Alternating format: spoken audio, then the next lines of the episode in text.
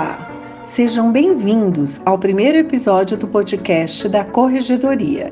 Eu sou Cristina Santiago Pesse e hoje nós vamos falar sobre a Ordem de Serviço número 3 de 2021. Olá, sou Ana Paula Pellegrina Lockman, corregedora regional na gestão 2020-2022. A comunicação é uma das principais competências necessárias para o ser humano se relacionar. E, no ambiente de trabalho, isso não é diferente. A comunicação clara, direta, é vetor fundamental para atingirmos o escopo almejado. A Corregedoria Regional do TRT 15 tem a preocupação em aprimorar a sua comunicação. Atualmente temos a comunicação formal, por meio dos normativos como as portarias, ordens de serviço, dentre outros. E hoje estamos iniciando uma nova vertente da comunicação informal, rápida e acessível, pelo podcast. Olá, meu nome é Rita de Cássia Pencal Bernardino de Souza, sou vice-corregedora nessa gestão e estamos inaugurando uma nova forma de comunicação com juízes e servidores. Optamos pelo podcast, que é uma mídia de acesso fácil, rápida, informal e bem aceita hoje em dia.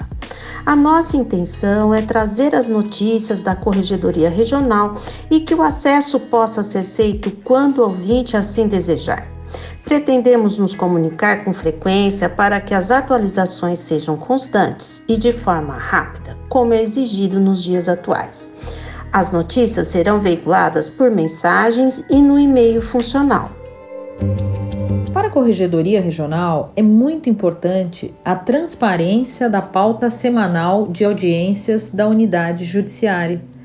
Essa transparência possibilita principalmente que não haja inconsistência nos dados levantados pela Corregedoria.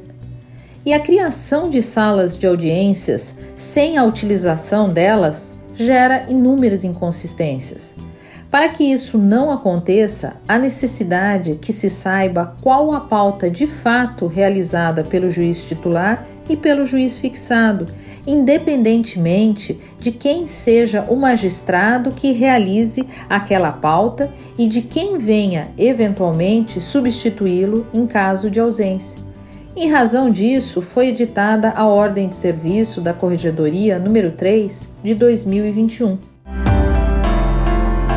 Nós sentimos necessidade de padronizar a quantidade e uso das salas virtuais, porque muitas inconsistências foram encontradas, já que várias salas eram criadas e não utilizadas.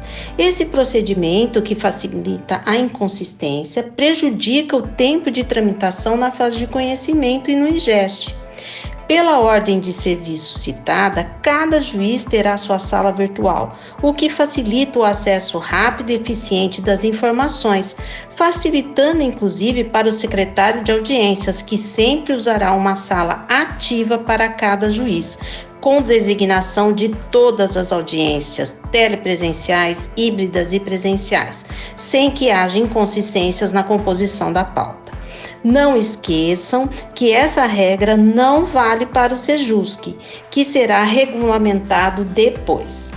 Esperamos que vocês tenham gostado dessa forma de comunicação que é muito eficaz e rápida. Abraço a todos. Com isso, chegamos ao final do primeiro episódio do podcast da Corregedoria. Lembro a todos que esse e os outros episódios ficarão disponíveis nas principais plataformas de podcast e também na intranet do Tribunal em orientações da Corregedoria.